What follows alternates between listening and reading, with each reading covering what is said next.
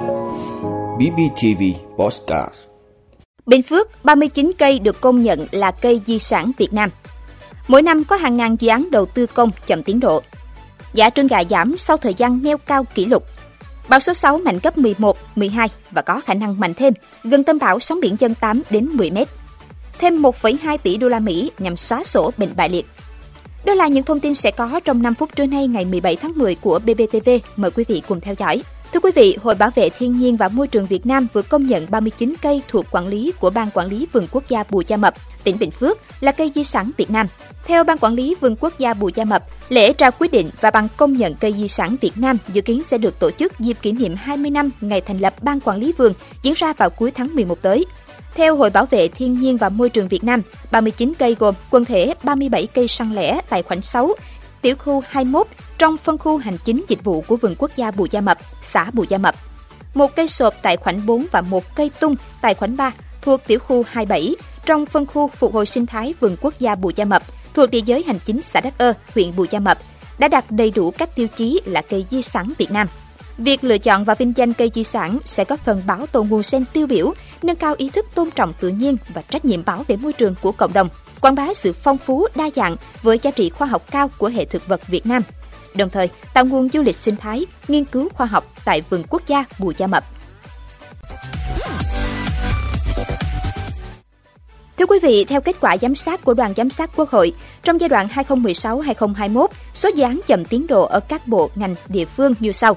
Năm 2016 là 1.448 dự án, năm 2017 là 1.609 dự án, năm 2018 là 1.778 dự án, năm 2019 là 1.878 dự án, năm 2020 là 1.867 dự án, năm 2021 là 1.962 dự án.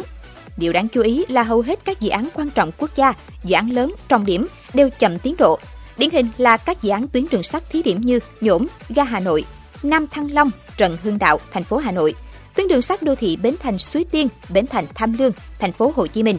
Kết quả giám sát của đoàn giám sát Quốc hội cũng cho thấy nhiều dự án triển khai kéo dài như dự án công trình đường trung tâm đoạn 2, khu vực bãi trường chậm 6 năm, dự án công trình đường nhánh số 4, khu bãi trường chậm 5 năm, Phú Quốc, dự án đường ven biển Trung Quốc Sa Huỳnh chậm 3 năm, dự án công trình cầu cửa đại chậm 6 năm, dự án công trình nạo vét luồng vào cảng Kỳ Hà chậm 5 năm, dự án hệ thống thủy lợi Tân Mỹ tỉnh Ninh Thuận chậm 3 năm.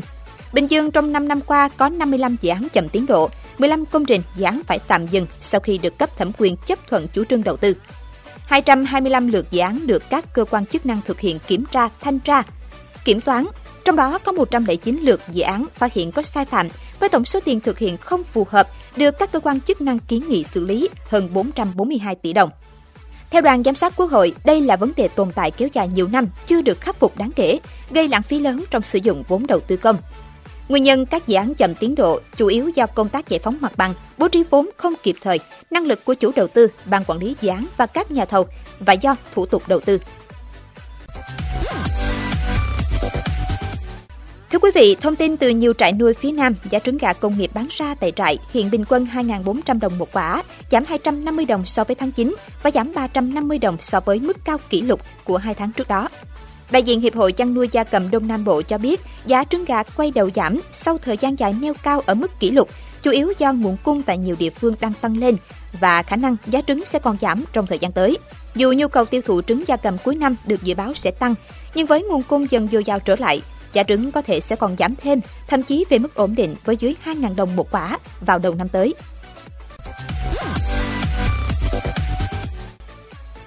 Quý vị, sáng sớm nay ngày 17 tháng 10, bão số 6 bão Nesat cách quần đảo Hoàng Sa khoảng 720 km về phía đông bắc, đang di chuyển theo hướng tây với sức gió vùng gần tâm bão cấp 11, 12, giật cấp 14.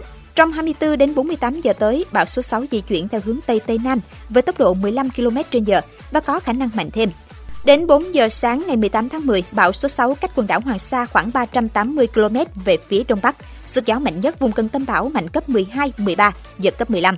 Khoảng 4 giờ sáng ngày 19 tháng 10, bão số 6 cách quần đảo Hoàng Sa khoảng 190 km về phía bắc. Sức gió vùng gần tâm bão cấp 11, 12, giật cấp 14.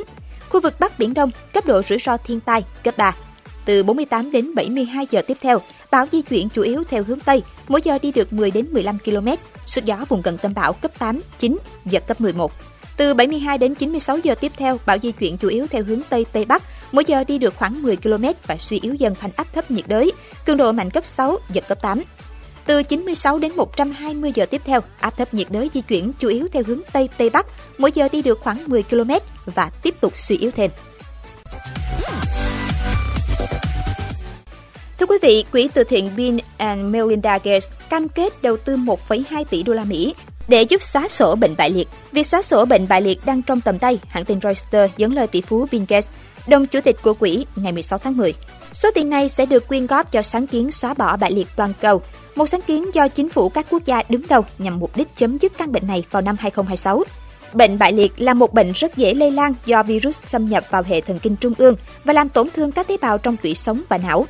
Căn bệnh này có thể gây tử vong và những người sống sót thường bị liệt hoặc bị teo xoắn tứ chi.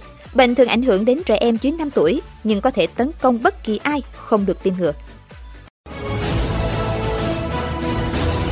Cảm ơn quý vị đã luôn ủng hộ các chương trình của Đài Phát thanh truyền hình và báo Bình Phước. Nếu có nhu cầu đăng thông tin quảng cáo ra vặt, quý khách hàng vui lòng liên hệ phòng dịch vụ quảng cáo phát hành số điện thoại 02713 887065.